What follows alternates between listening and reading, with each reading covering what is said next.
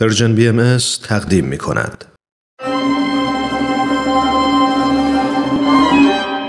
نرگس شیراز.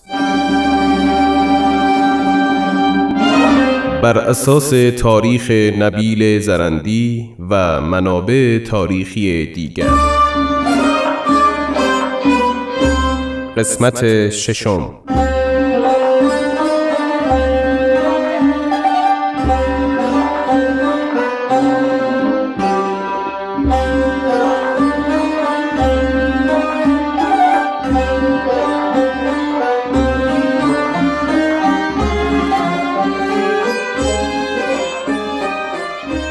آرامش به شهر بازگشته بود و حرم مبارک حضرت باب خدیجه بیگم اکثرا در منزل میرزا سید علی به سر می بردند.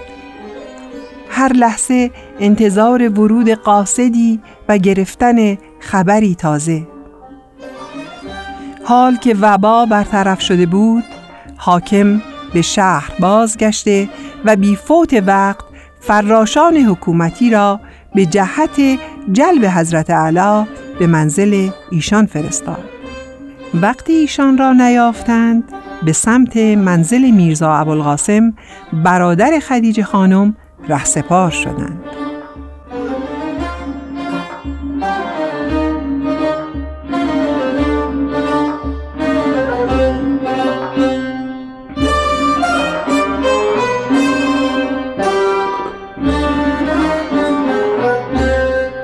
حرف می‌زنی یا نه؟ بگو ببینم. سید به کجا گریخته؟ چند بار می‌پرسی؟ نمی‌دانم. والله نمی‌دانم. ماگر می‌شود. شما با هم فامیل هستید. حاجی چطور نمیدانی؟ شوهر خواهرت مگر می‌شود به جایی رفته باشد و شما را در جریان نگذاشته باشد؟ داد نزن برادر من. فریاد مکن. از کجا بدانم؟ من بیمارم. او هم چند روزی بیشتر در شهر نبوده. فقط می‌دانم از شیراز خارج شده. قبول ندارید؟ بفرمایید. برو همه جای خانه را بگرد. زحمت کشیدی قاسم. من خودم می‌دانم برگه عبور هم داشته. مطمئنم که در خانه شما نیست. می‌پرسم به کجا رفته.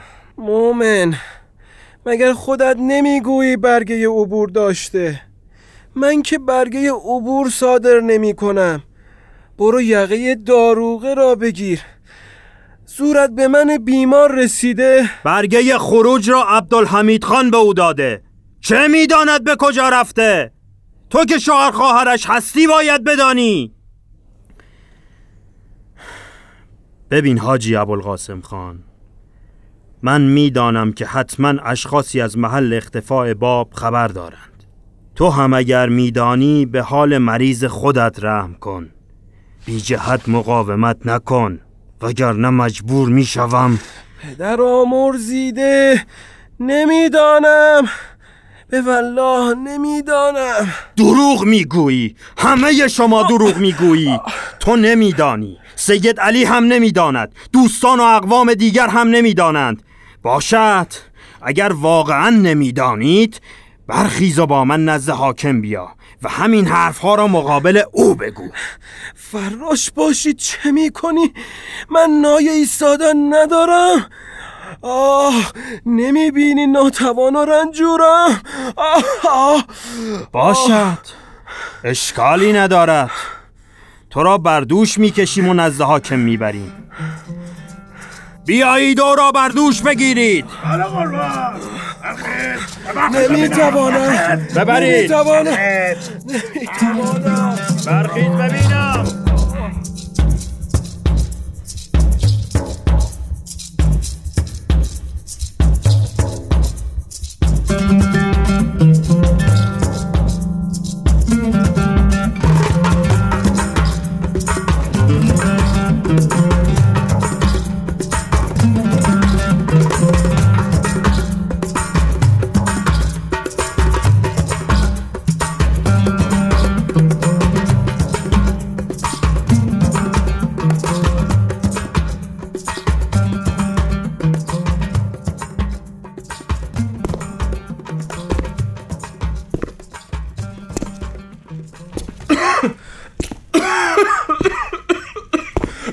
برای او کمی آب بیاوری چشم قربان.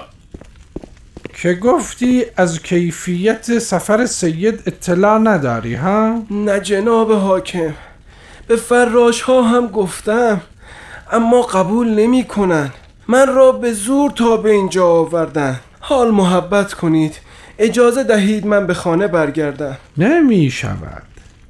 باید بگویی کجا رفته. مگر می شود ندانی؟ حکما اهل عیالش را به دست کسی سپرده. من اگر باشم قطعا همسرم را به دست برادرش می سپارم نه؟ جناب حاکم مگر فقط من فامیل سید باب هستم؟ بروید از اهل و عیالش از غلام و کنیزش.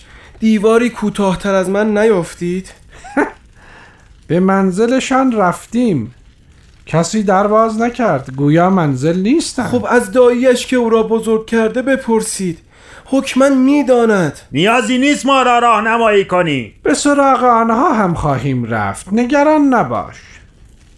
همزمان با تو از دیگران هم پرسجو می کنند تو جواب ما را بده. اگر پاسخ مرا دادی که هیچ. و الا دستور می دهم چنان پوس از سرت بکنند که دادت به آسمان برود آقایان به مولا نمی‌دانم نمی‌دانم فراش. بله قربان. چوب و فلک. را از بیاور سایه جناب حاکم چه می کنید؟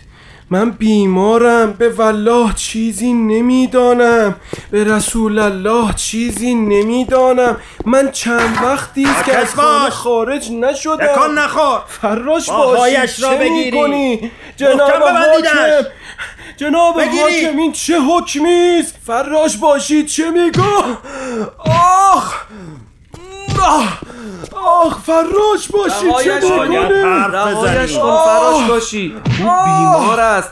جناب حاکم خواهش می‌کنم دست نگهداری. خدای من به دادم برس. جلوتر بیا ببینم که هستی؟ من محمد صادق هستم. دوست و شریک ابوالقاسم. آمده ام صحت گفتار او را تایید کنم. میرزا مرد راستگویی است.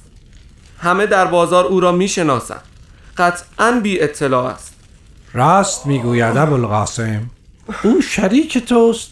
آیا با هم تجارت می‌کنی؟ بله جناب حاکم می‌بینید که من در بستر بیماریم. و زحمت کسب و کار در حجره به عهده اوست. خدا عمرت دهد آمدی صادق. بسیار خوب. اگر رفیقت وساطت تو را می کند مشکلی نیست. می توانی بروی. پذیرفتم که تو از محل اختفای سید بیخبری. اما دستت را که برای تحقیق نبستند از امروز پانزده روز به تو مهلت می دهم تا از او خبر بگیری و بیاوری. اگر پیدایش کردی که هیچ وگرنه باید پانزده هزار تومان جریمه بدهی. پانزده هزار تومان؟ مگر می‌خوای شیراز را معامله کنی حاکم؟ من این همه پول را یک شبه از کجا بیاورم؟ آرام باش آرام باش چیزی رهایم کن صادق اصلا به من چه که سید چه کرده به من چه که او ادعای قائمیت کرده می‌بینی به چه روزی داد افتادم نزن مردک بیرون بروید این بیرونشان کنید. من چیزی همین که. گفتم. پانزده روز. دیگر به سراغت تا میایی سید را دیگر. خود دانی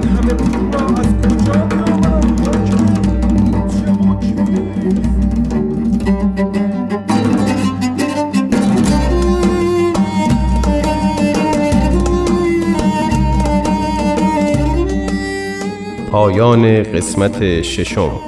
شنوندگان عزیز قسمت بعدی نمایشنامه رادیویی نرگس شیراز را از پرژیم بی ام دنبال کنید.